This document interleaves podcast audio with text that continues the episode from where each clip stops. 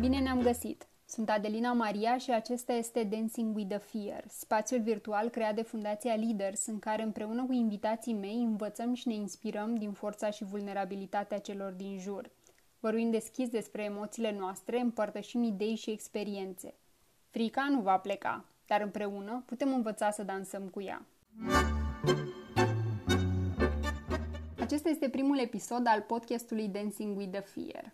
Când am decis să încep acest proiect, aveam mult mai puține frici decât astăzi.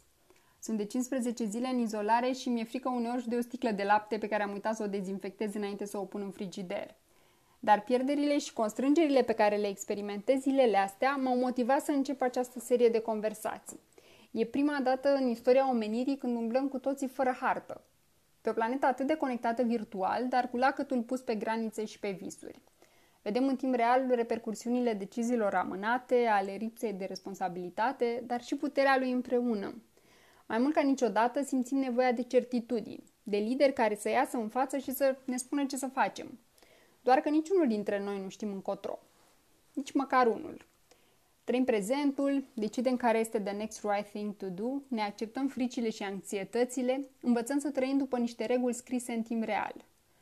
Putem să ne împotrivim, dar asta nu înseamnă că realitatea se va schimba. Astăzi am alături de mine trei medici foarte tineri din comunitatea Leaders, care luptă pe fronturi diferite, România, Franța și Germania. Adriana Iliescu este medic specialist epidemiolog la penitenciarul Spital Jilava și vicepreședinte al Caravanei cu Medici, o organizație care împreună cu o echipă multidisciplinară oferă îngrijiri medicale de bază persoanelor din mediul rural. Spune despre ea că face voluntariat pentru că vrea să construiască o Românie mai bună. Cristina Corcău este medic rezident anestezie și terapie intensivă în Ile-de-France. Voluntară de profesie în serviciuri de urgență și în proiecte de sănătate publică, Cristina a făcut și ea parte din echipa Caravanei cu medici timp de 3 ani. Iar al treilea invitat este Codrin Tocuț, uh, este medic rezident, clinica de anestezie, terapie intensivă, terapia durerii și medicină de urgență în Essen, Germania. A absolvit facultatea de medicină din Timișoara, este cofondator blog de mediciniști.ro, cel mai mare site de profil din România, și autorul cărții Drumul spre medicină. Bine ne-am găsit și vă mulțumesc pentru că v-ați alocat timp pentru această conversație. Uh, Adriana, Cristina, Codrin, sunteți eroi din linia întâi în războiul COVID-19 și o lume întreagă se uită în momentul ăsta către voi. Cum vă simțiți în acest rol? Bună dimineața! Uh, mă bucur să am ocazia să vorbesc uh, mai ales despre frică în condițiile astea. Oarecum mi se pare o chestie naturală prin prisma meseriei. Nu găsesc nimic special la ce fac în momentul ăsta. Mm-hmm. Cristina, pentru tine cum e? Presupun că e normal, la fel cum ai spus și tu, Codrin, e normal să îți fie frică, e normal să mergi în fiecare zi la muncă, mai ales în condiția asta, să mergi în fiecare zi la muncă, să ai o doză de anxietate și să ai tot timpul să zic așa, înceafă iminența că, că poți să faci pur și simplu o greșeală și viața ta să fie pusă în joc din cauza, chesti- din cauza situației în care ne aflăm. Um, dar, cum ai spus și tu, e naturală și e sănătoasă. E frica care, până la urmă, o să te ajute să treci peste. Uh-huh. Uh, bună, eu sunt Adriana. Uh, eu în momentul de față mă simt așa că au, am un reflector asupra mea din prisma faptului că sunt epidemiolog. Toată lumea așteaptă să le răspund în secunda 2 la toate întrebările. Uh, simt o foarte mare presiune pentru că uh, trebuie să fiu foarte bine informat, trebuie să fiu, să zic, înțeleaptă în ce decizii iau pentru că tot din cauza deciziilor uh, luate de mine, tot personalul poate să sufere sau nu. Plus că um, în, momentele, în momentul acesta toată lumea e panicată, toată lumea mm, își pune întrebări, mm, e rezervată în ceea ce privește mersul uh, într-un spital cu COVID și, cum spuneam, trebuie da. să uh, anxietatea deja e la un alt nivel, să zic. Da, e ceva, ceva pregătit pentru momentul ăsta? Știu, Adriana, că ție ți se mai spune și doamna cu infecții da. și că implementezi deja programe de igienă și curățenie de câțiva ani, inclusiv uh-huh. i-ai convins pe cei de la spital să cumpere aparate noi de uh-huh. dezinfecție. Înțeleg că te pregăteai pentru momentul ăsta, pentru așa ceva, sau se poate pune problema în modul ăsta? Niciodată nu ești pregătit pentru o pandemie.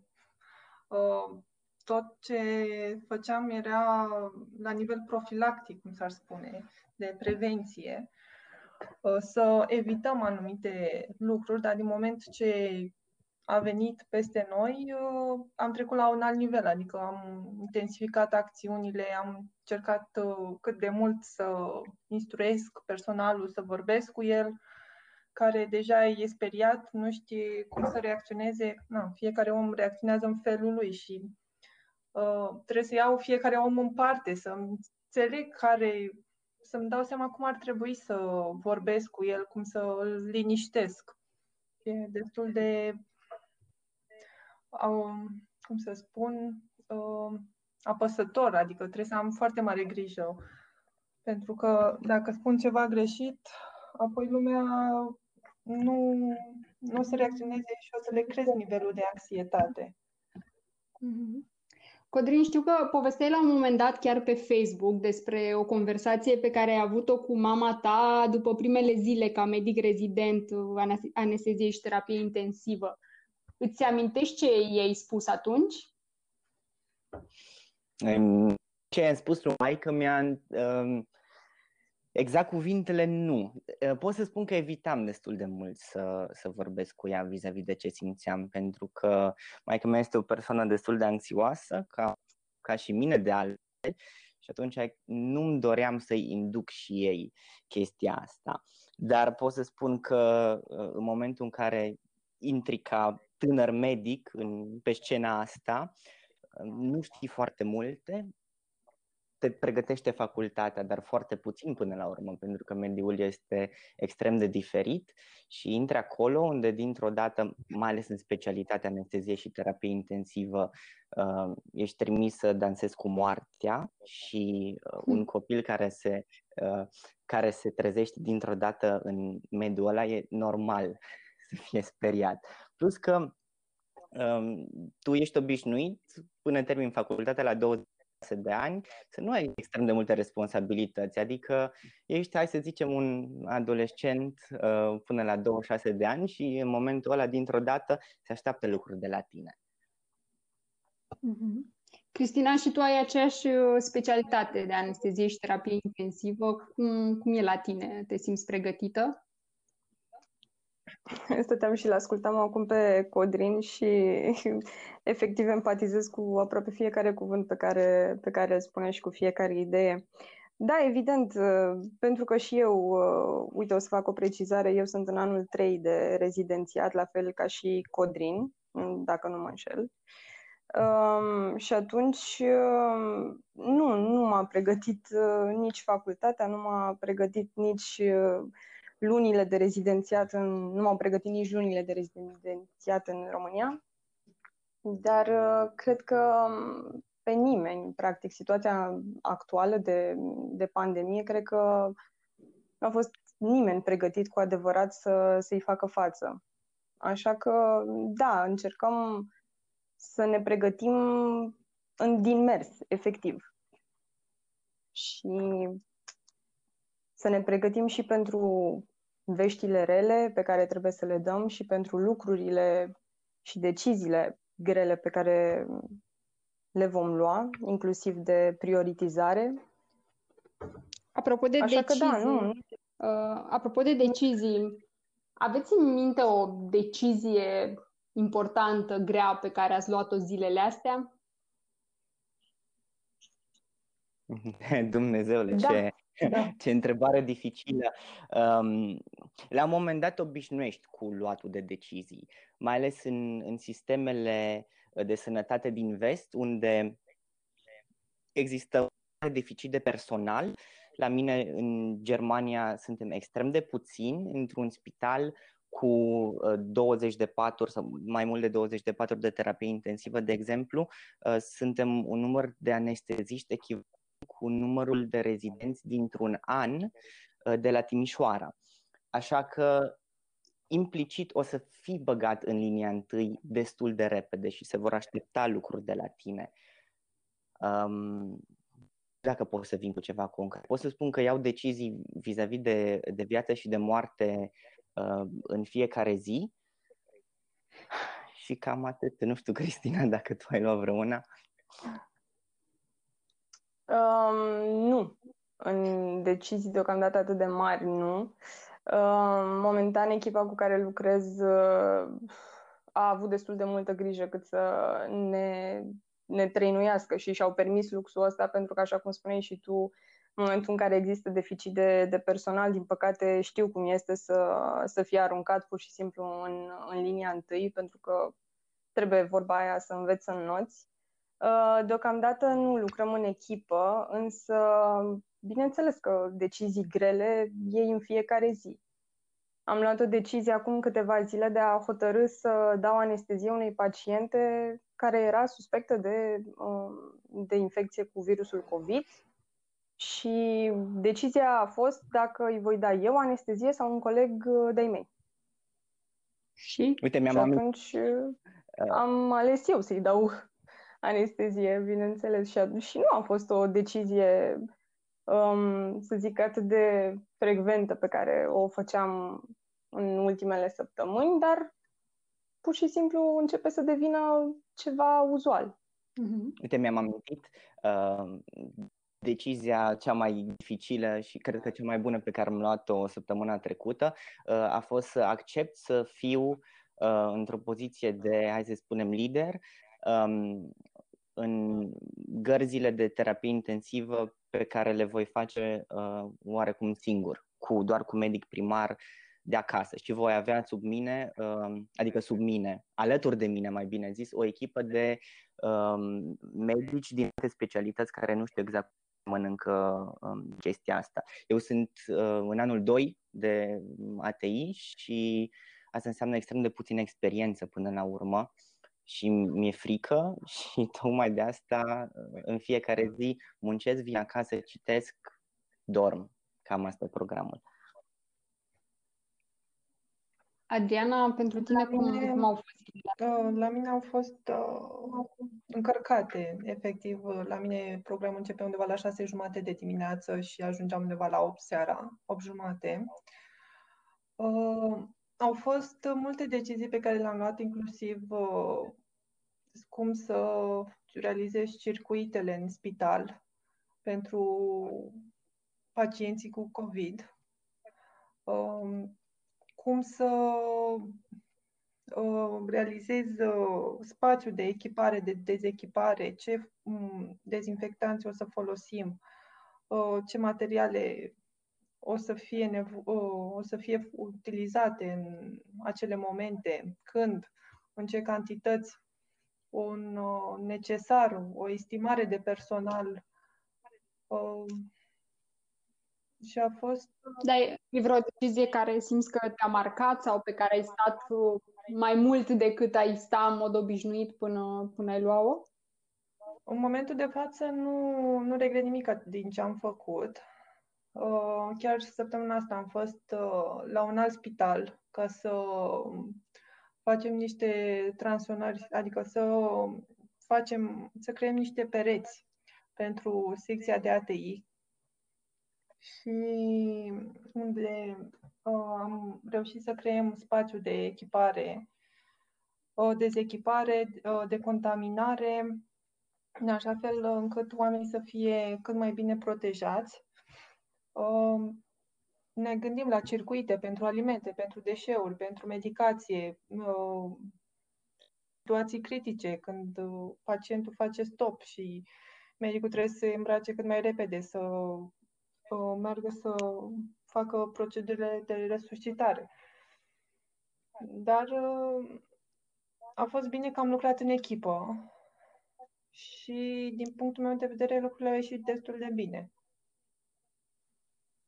Uh, cum, că tu, Adriana, deja ai și descris un pic și îți mulțumesc pentru asta. Cum, cum arată o zi din viața voastră? Să alegem o zi din ultima săptămână. Uh, mai, oh, pot să mai descriu eu o dată? uh, mă trezesc undeva la 5.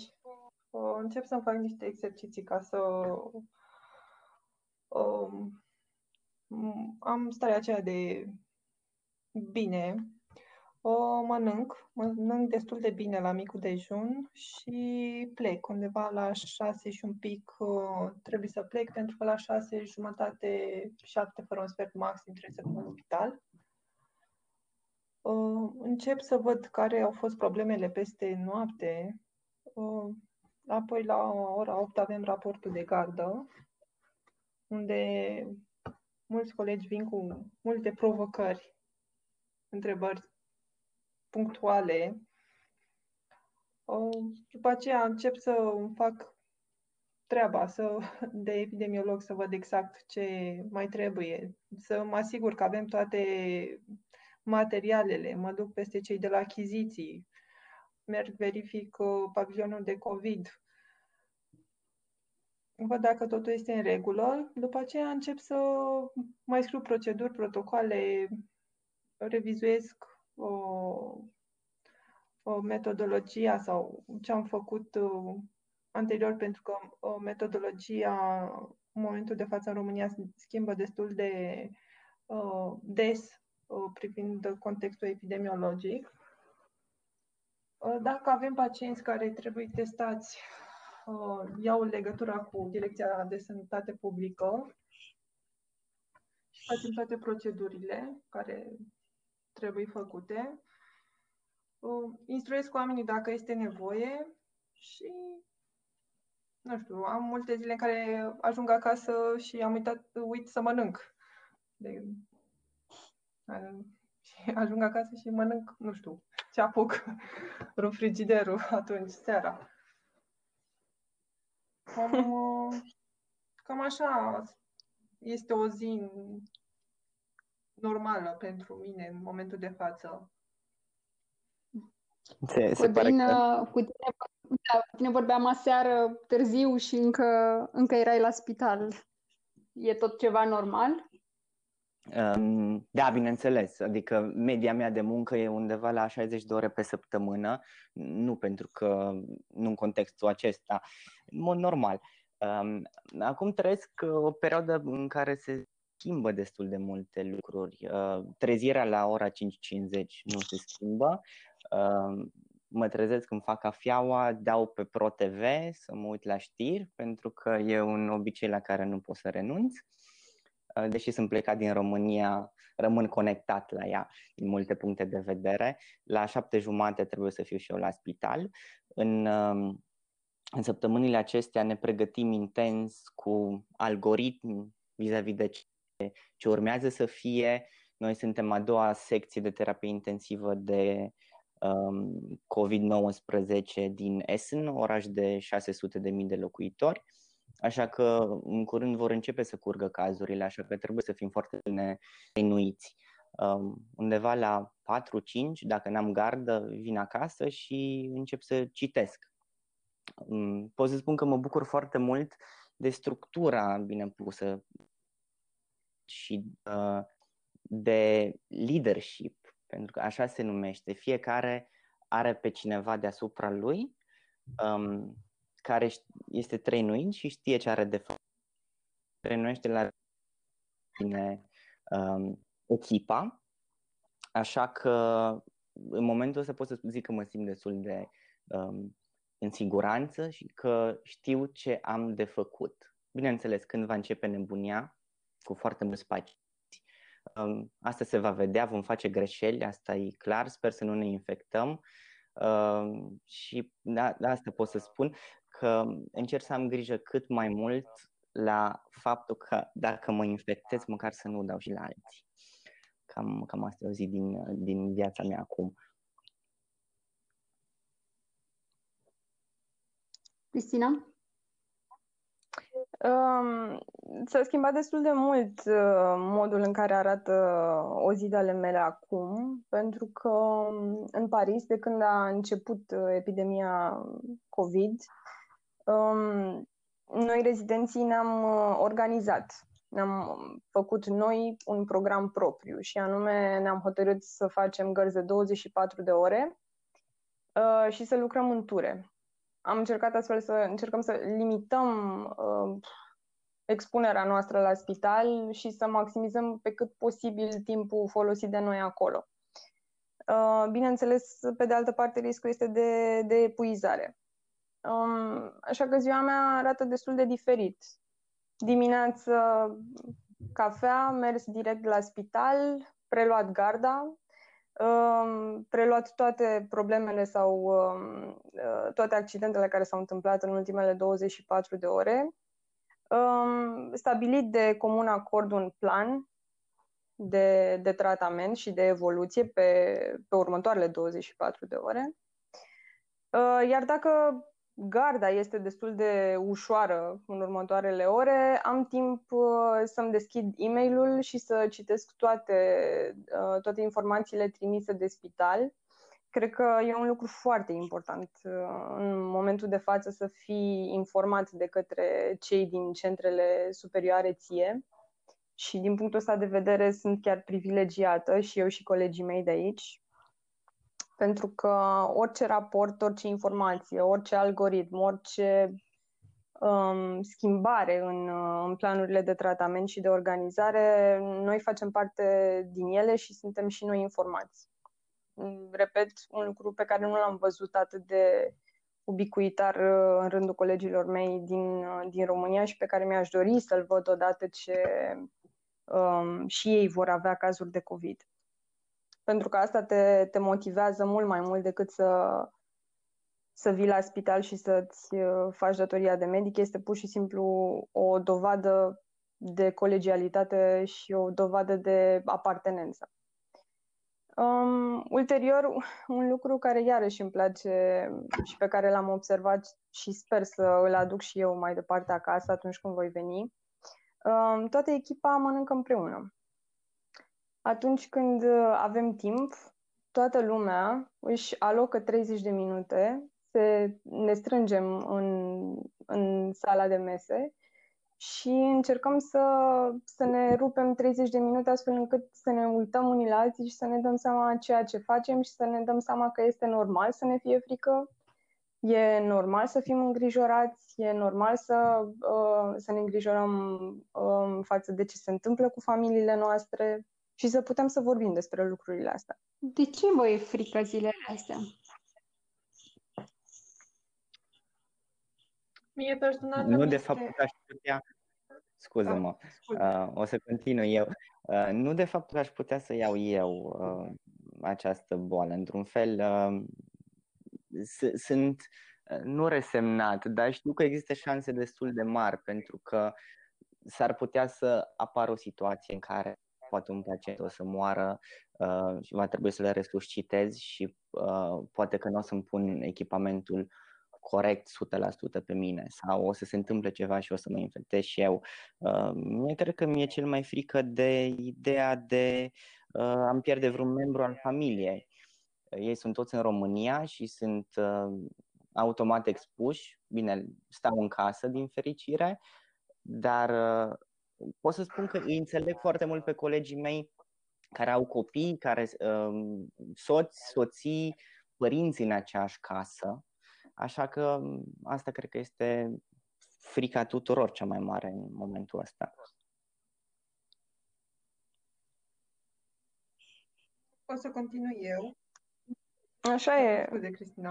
Uh, Te rog. Aceeași teamă am și eu. Uh, legată de familie, că pot să iau uh, boala, eu să fac uh, forma ușoară sau să fiu asimptomatică și pot să dau mai departe. Și uh, lucru care este un lucru care eu nu mi-l doresc să îl împărtășesc cu familia mea. Prefer să-l țin pentru mine dacă s-ar putea. Voi și interacționați cu, cu foarte mulți oameni în, în spitale și de deja sunt atâtea cazuri și de medici care au dat mai departe. Cristina, la tine, care sunt fricile zilele astea în Paris, departe de casă și tu? Da, chiar mă gândeam uh, când mi-ai spus de, de ideea podcastului ăsta, mă gândeam că fricile mele sunt așa pe un, pe un trend ascendent. Când am venit aici, am venit, uh, a fost pentru prima oară când am, am plecat de acasă și m-am mutat într-o țară a cărei limbă abia o înțelegeam, într-un sistem medical complet necunoscut, cu oameni străini, evident, și atunci uh, asta a fost un fel de anxietate, dar cred că o anxietate din aia bună. O anxietate când uh, trebuie să ieși din zona ta de confort. Dar acum uh, e deja o frică, frica de survival. E un alt tip de frică. Și e bine că există. Da, este... Mm, mi-e frică în primul rând de survivalul meu. Um, pentru că am văzut cu ochii mei că vârsta nu este un criteriu. Vârsta pacienților nu este un criteriu neapărat de a dezvolta sau nu boala. Um, mi este frică pentru că nu știu în momentul în care pot să iau virusul, nu știu în momentul în care pot să-l dau. Um, nu, sunt, nu e foarte vizibil dacă eu, la rândul meu, sunt un pericol pentru ceilalți. Um, și mai este un alt tip de frică pe care nu l-am realizat decât la începutul săptămânii astea, când am, uh, am luat parte la o ședință în care se discutau toate cazurile din, uh, din reanimare și se discuta, um, mă rog, să zicem, procentul de supraviețuire al pacienților foarte gravi, care, din păcate, era destul de, destul de slab. Și mi-am dat seama că profesori de, de anestezie și de terapie intensivă cu zeci de ani de experiență în spate aplică măsuri de tratament la care teoretic ne-am așteptat să ai un rezultat predictibil, dar pentru că este o boală nouă și nu știm complet modul ei de acțiune, rezultatele au fost complet, um, complet opuse față de ce s-ar fi ce s-ar fi așteptat ei, așa că probabil și asta este o frică. Să depui un efort near suprauman și să vezi că rezultatul eforturilor tale este unul complet futil. Că, că practic în cazul fricii pentru a o echilibra e nevoie de, de încredere și ce ne povestești e că văzând că sunt tratamente care în mod normal ar trebui să dea un anumit rezultat nu, nu se întâmplă, probabil frica se intensifică și mai tare. Și exact, mă... exact. Este practic o muncă de, de sisif în care te expui în permanență așteptând un rezultat pozitiv, dar el, din păcate, va fi negativ.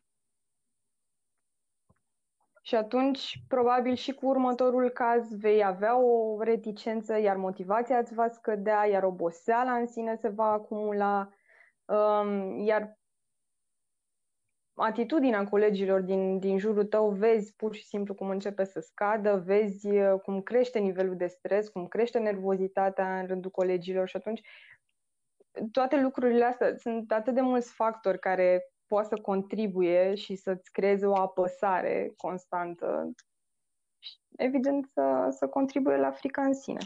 Și îmi permit să presupun doar că nu trăiesc în, în papucii voștri în momentul ăsta, mai ales în cazul tău, Codrin și Cristina, că sunteți și departe de casă. Eu am avut o felul de momente de-astea de anxietate când uh, eram uh, în diverse locuri din lume, departe, și pur și simplu nu se întâmpla nimic. Știam că acasă lucrurile sunt bine, dar uh, puneam seara capul pe pernă și mă întrebam dacă se va întâmpla ceva, cum aș putea să ajung cât mai repede acasă și odată chiar s-a Uite... întâmplat ceva și nu am putut să ajung acasă, eram pe alt continent și nu știu cum se resimte asta la voi în momentul ăsta. Exact. Um, acum că povestești lucrul ăsta, exact, exact asta mi s-a întâmplat mie. Um, concret, la începutul lunii martie, tatăl meu s-a îmbolnăvit um, era exact momentul de dinaintea închiderii granițelor uh, Franței. Era, cred că erau două, în urmă cu două zile uh, de a se închide granițele.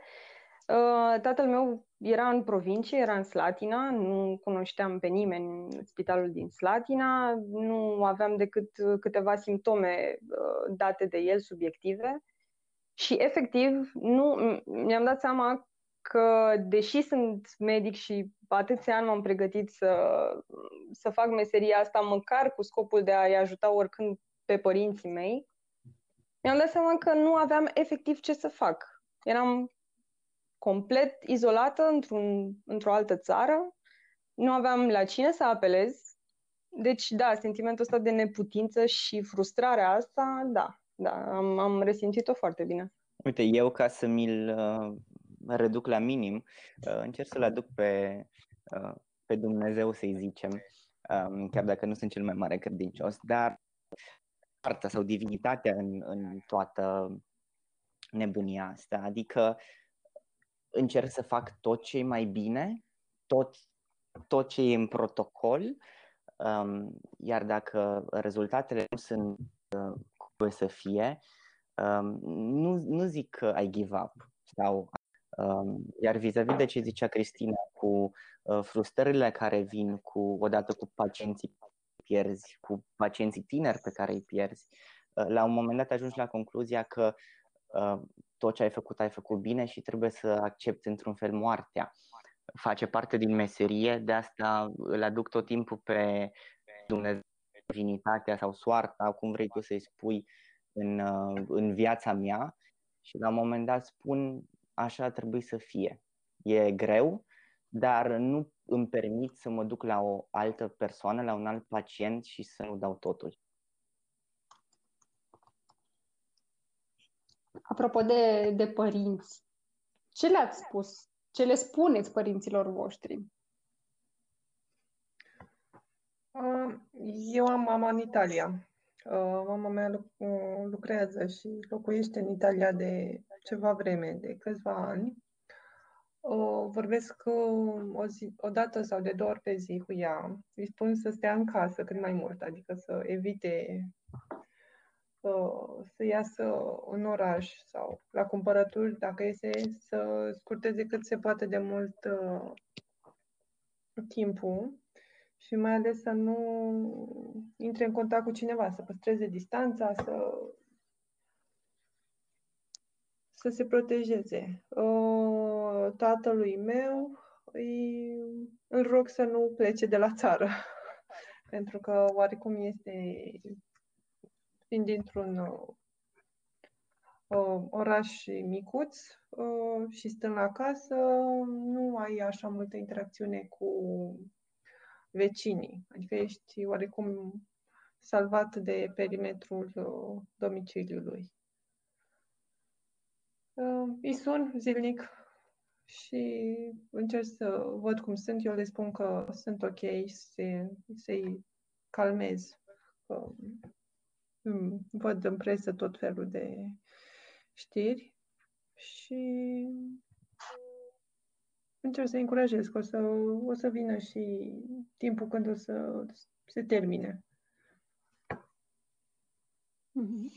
Ai mei s-au refugiat la țară în, în momentul ăsta și uh, le spun să se bucure de, uh, de faptul că acolo nu e, nu e foarte multă lume, pot să se ducă doar ei doi uh, prin pădure, fără să aibă contact cu alte persoane. Le spun să aibă grijă în primul rând și să nu-și facă griji pentru mine, pentru că din punctul acesta de vedere, uh, pandemia cel mai sigur loc posibil. Adică vorbim de Germania unde mortalitatea pe, la milion de locuitori și la numărul de cazuri este cea mai mică din Europa sau poate chiar din lume, dacă nu mă înșel.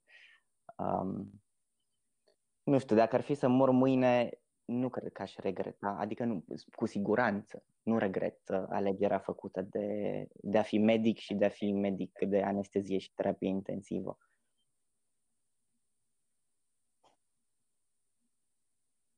E, e foarte puternic ce, ce zici. Și cred că asta e dovada unei meniri pe care te cunosc de mulți ani și știu că încă de atunci ți era foarte clar că e pentru tine.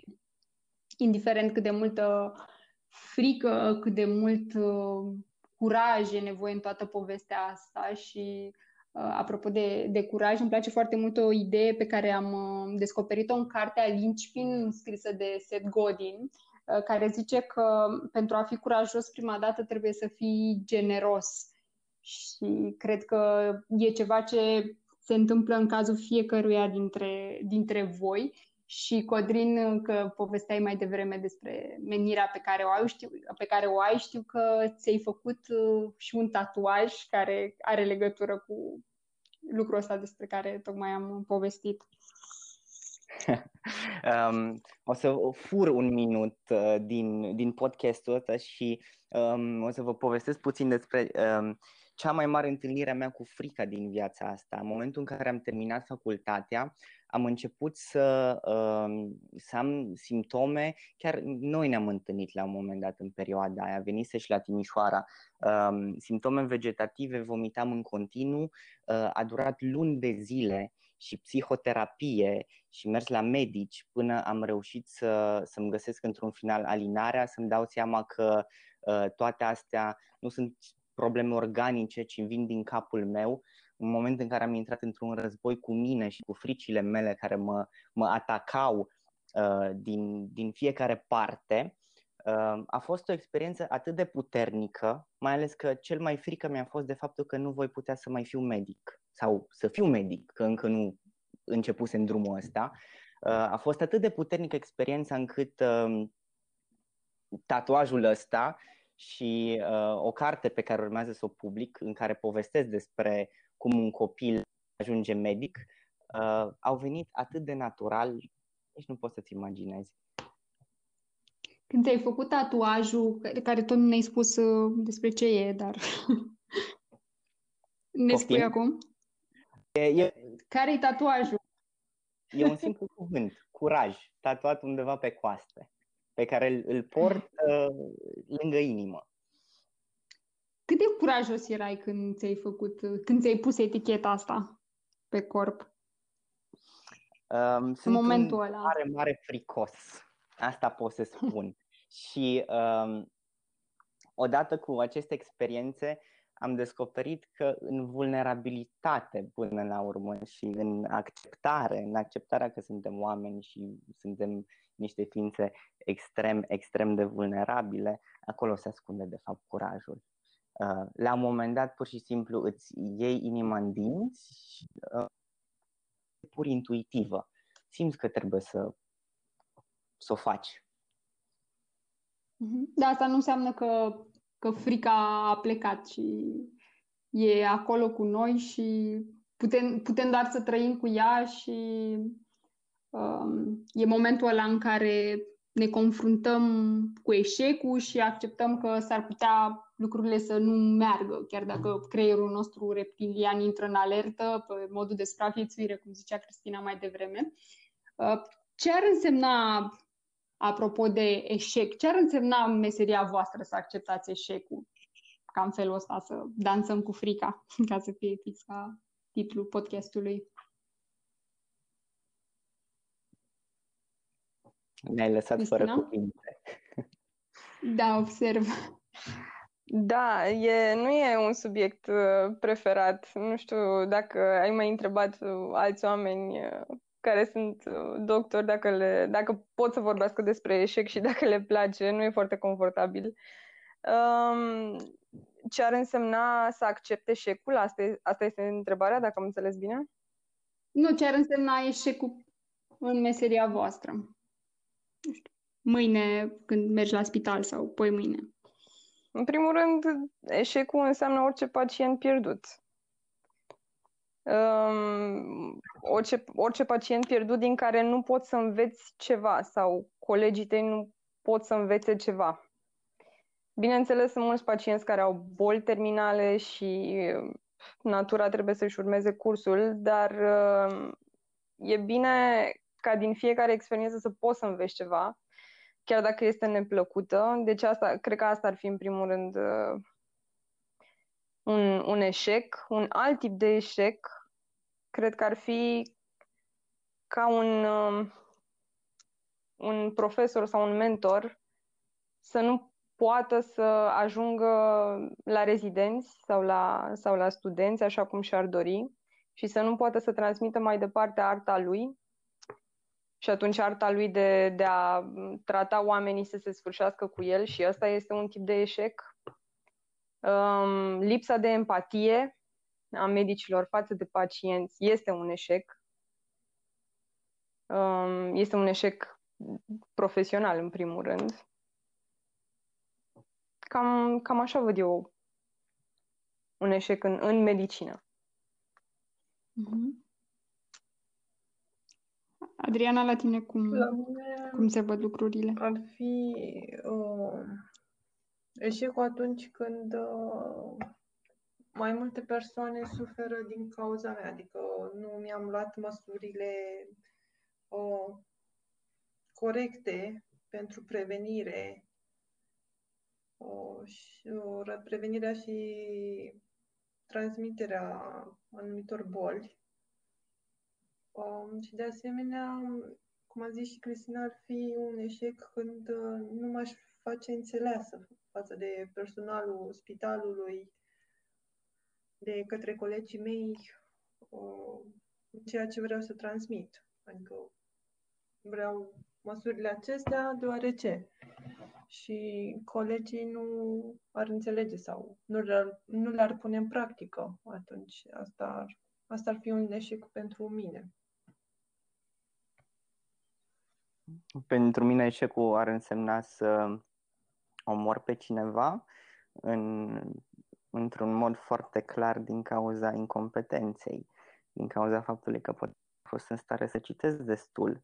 Um, acum, până la urmă, fiecare medic își are propria ale în cimitir și consider că um, fiecare dintre noi poate că am grăbit moartea unora fără să vrem. Până la urmă, ca medic rezident sau ca orice viitor maestru la început de drum vei face greșeli și vei uh, zbura din greșeală în greșeală până vei ajunge să, să ajungi la lună. Până la urmă ăsta e procesul. Dar uh, asta m-ar, m-ar dezamăgi cel mai mult la mine, să fac o greșeală care într-un fel este de, de neiertat. Se întâmplă multe, din fericire încă n-am făcut niciuna, uh, mă pregătesc, mult în perioada asta, tocmai ca să evit um, și sper, sper doar să nu se întâmple niciodată.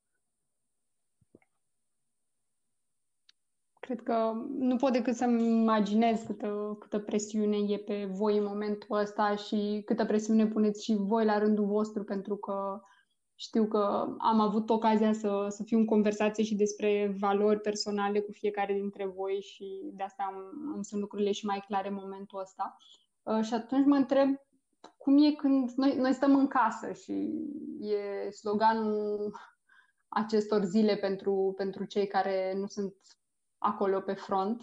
Uh, stăm acasă și, așa cum ați zis și voi, tot ceea ce putem face cel mai, mai bine în momentul ăsta, în afară de, sigur, a ajuta cu ceea ce putem din, din cadrul locuinței noastre.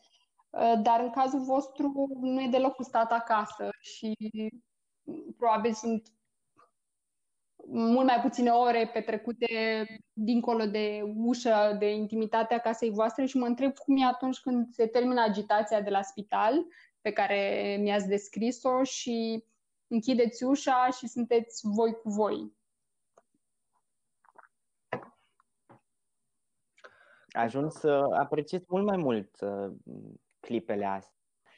Mi se pare incredibil cum am acceptat în decurs de un an că eu nu am mai mult de două weekenduri pe lună și am ajuns să fiu într-un fel și mai fericit cu weekendurile astea. Sau, de exemplu, când în momentul în care ești după o gardă grea în care a trebuit să iei decizii și um, sau poate ai pierdut pacienți, uh, lumea pare dintr-o dată mai mult mai frumoasă atâta timp cât reușești să te detașezi de, uh, de Aici în vest e mult mai mult, uh, mai pregnantă mentalitatea asta în momentul în care am pus piciorul în afara spitalului. Uh, gata, nu mă mai gândesc. Dar noi suntem uh, cu sânge de român, cu toții am călcat uh, de aici în sistemul medical românesc și oarecum și am fost educați în sistemul medical românesc, uh, nu știu, e, e mai greu să, să nu duci spitalul cu tine acasă. Dar nu, în orice caz, viața e mult mai frumoasă. Bine, nu prea, nu prea ai cum să nu încerci, te, te opui inițial să nu aduci uh, spitalul acasă. Um, și, cum spuneai și tu, e foarte bine să te detașezi. E, e probabil cel mai sănătos lucru pe care poți să-l faci atunci când, uh, când vii acasă, să ai o activitate a ta care să zică, ok, asta este granița, uh, acum este timpul meu, mă relaxez, uh, văd un film, citesc, uh, sunt prietenii, uh, văd cum sunt și ei, ce mai fac și ei.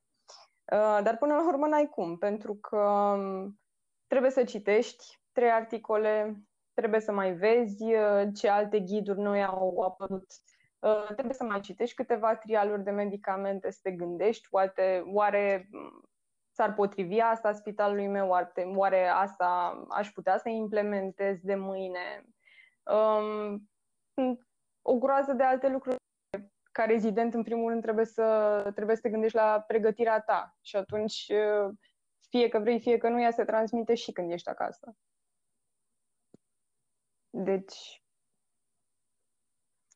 oricum ar fi, tot, tot va trebui să, să aduci spitalul cu tine. La tine, Adriana, cum e? Îl lași la ușă sau nu? Cum zicea și Cristina, încercăm să le lăsăm, dar nu prea putem, pentru că și în cazul meu, când ies pe ușa spitalului, pe partea spitalului, trag o gură mare de aer și zic, oh, oh, o să fie bine. Dar când ajung acasă îmi dau seama că mai uh, am nevoie să mai citesc, să mai văd dacă au apărut uh, publicații noi despre uh, prevenție. Mă uit pe Organizația Mondială a Sănătății, pe ECDC. Tot timpul încerc să văd ce a apărut nou, dacă se poate face ceva mai bine decât uh, am făcut eu. Îmi întreb colegii cum fac ei, adică cer și încerc să adaptez ce spun ghidurile la nivelul spitalului. Um, sper că pe lângă toate aceste lucruri mai aveți un pic de timp și pentru, pentru voi, că sunt curioasă dacă, dacă mai rămân câteva minute, poate ore în care să vă răsfățați. Um, vreau să vă fac o mărturisire. Pe lângă bucuria conversației cu voi pe care podcastul mi-o oferă, am și șansa să fac interviul ăsta în pijamale, ceea ce pentru mine e un răsfăț. Uh, ce poate însemna răsfăț pentru voi zilele astea? Ceva ce faceți voi pentru voi sau alții pentru voi și vă dă așa un, un boost de energie și stare de bine? Pentru mine înseamnă să dorm mai mult, să mă trezesc sâmbătă și duminică undeva la șapte. Exact. Da, asta înseamnă. Un progres. Da. Adică pot să dorm în sfârșit mai mult. Uh, înseamnă un fresh de portocale și un mic dejun făcut de soț. Adică nu mai trebuie să mă fac eu. Um, și să, nu știu, eventual să văd că e frumos afară sau pe lângă faptul că suntem în pandemie, trebuie să mai privim și afară. E soare, e totuși e frumos, e, dar trebuie să stăm în casă. Putem să privim de pe geam sau... Da. Pentru mine tot timpul Cristina? Uh, sâmbetele dimineața au fost uh, um, un mare răsfăț, pur și simplu să stau, să beau cafea și să nu fac nimic. Uh, azi am vorbit cu ai mei care, din câte ziceam, erau la bunici și um, mi-au arătat puțin pe video uh, tot locul copilăriei mele, așa că sunt extrem de uh, recunoscător pentru asta. Cred că cel mai mare răsfăț din următoarele săptămâni va fi când, uh, dacă în Germania nu va fi chiar atât de restrictiv ca în România, îmi voi lua un hamac, îmi voi lua mașina și mă voi duce undeva singur în pădure, unde să nu pot să intru în contact cu nimeni, o să-mi pun hamacul și o să dorm acolo. Sună bine. Sună foarte pentru bine. mine care fac foarte multe zile din casă. Uh, sunt excelent. Cristina, tu, Vai, tu cum te răsfeți? E un chin absolut. Uh, vreau să vă povestesc pentru că efectiv uh, simt că nebunesc. E un chin absolut să stai în Paris și să nu poți să ieși. E... Nu, eu nu concepeam așa ceva când, când m-am mutat aici.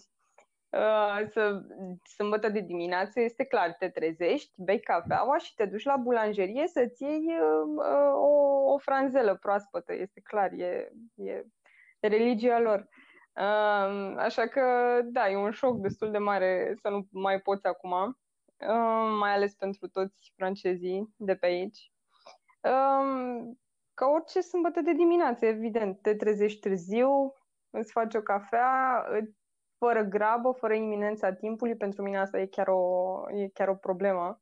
Și întotdeauna am crezut că e pentru că nu știu eu să manageriez bine timpul, dar uh, m-am trezit în orice situație că mai am 20 de minute și trebuie să plec, mai am 5 minute și trebuie să plec.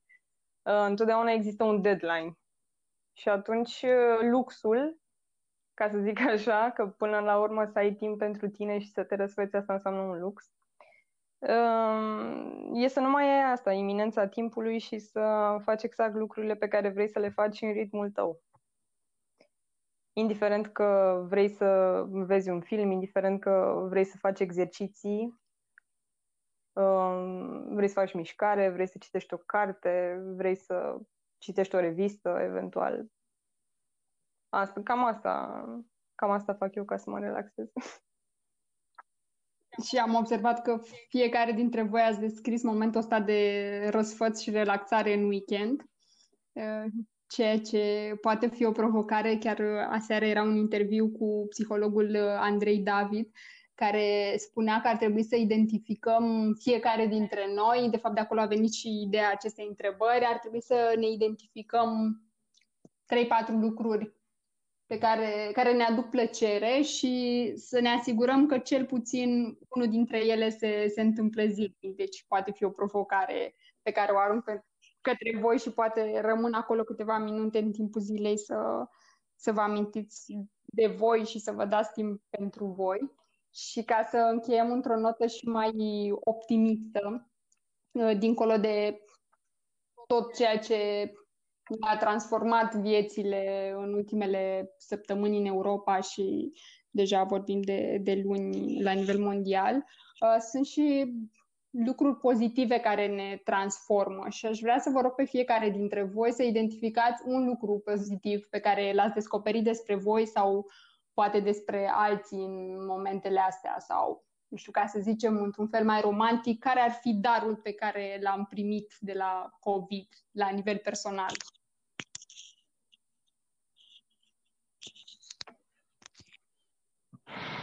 Eu cred că frica ne apropie, uh, ne face să ne dăm seama um, în momentul în care dintr-o dată zidurile și măștile cad, um, cât de speriați și vulnerabili suntem uh, fiecare, indiferent de um, poziția pe care am avea-o sau, uh, sau, nu știu, rasă, religie, chiar nu contează. Eu mă aflu printre străini uh, și nu m-am simțit niciodată atât de aproape de oameni până la urmă. Uh, cred că asta încheagă echipa cum n-am mai închegat-o nimic.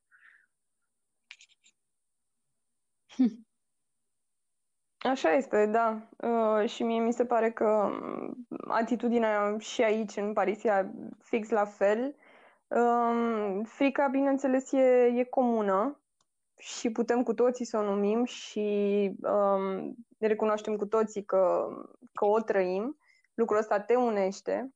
Tocmai de-aia povesteam, povesteam mai devreme că aici toată lumea mănâncă și mâncăm, adică mâncăm împreună și pur și simplu există așa o mică comunitate în momentul în care îți dai jos masca, te speli pe mâini, te așezi la masă și, și încerci să devii uman.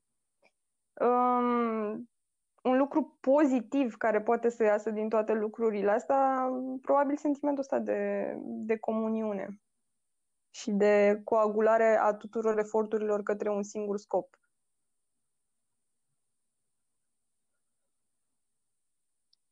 Adriana, la tine, care ar fi lucrul ăsta? Ar fi două, din punctul meu de vedere. Personal, așa, ar fi că lumea începe să aprecieze o, timpul petrecut în familie, pentru că în ultima perioadă vedeam din ce în ce mai mulți tineri, din ce în ce mai multă lume uh, cu uh, fața în telefon, uh, mâncau, uh, cum a zis și Cristina, mânca toată lumea uh, separat, lucru care nu se mai întâmplă. Uh, și personal, um, ce mi se pare ok că este din asta e că eu am învățat să cer sănătos ceea ce îmi doresc. Asta, asta am încercat de multă vreme și acum mi-a ieșit. Asta ar fi un plus pentru mine pare că aceste constrângeri cu care ne confruntăm chiar ne, ne ajută să, să facem și pași pe care nu aveam curaj până, până acum și pentru mine darul lui COVID e și acest uh, podcast la care mă gândesc de ceva vreme și nu am avut curajul să invit primii oameni și să deschid aplicația și să-l înregistrez. Așa că vă mulțumesc foarte mult.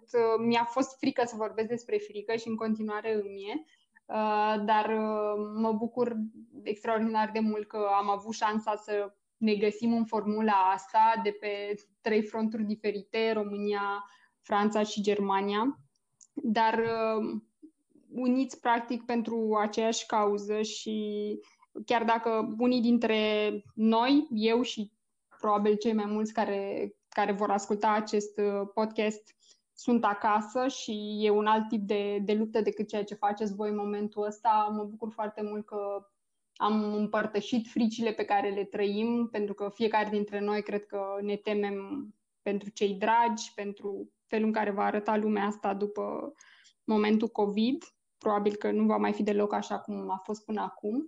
Uh, și vă mulțumesc pentru toată sinceritatea și deschiderea și să ne revedem cu bine acasă, pentru că știu că fiecare dintre voi vă doriți să, să vă întoarceți acasă și să ne bucurăm de natura din România. Abia mulțumesc aștept, încă o dată. Abia aștept să ne revedem.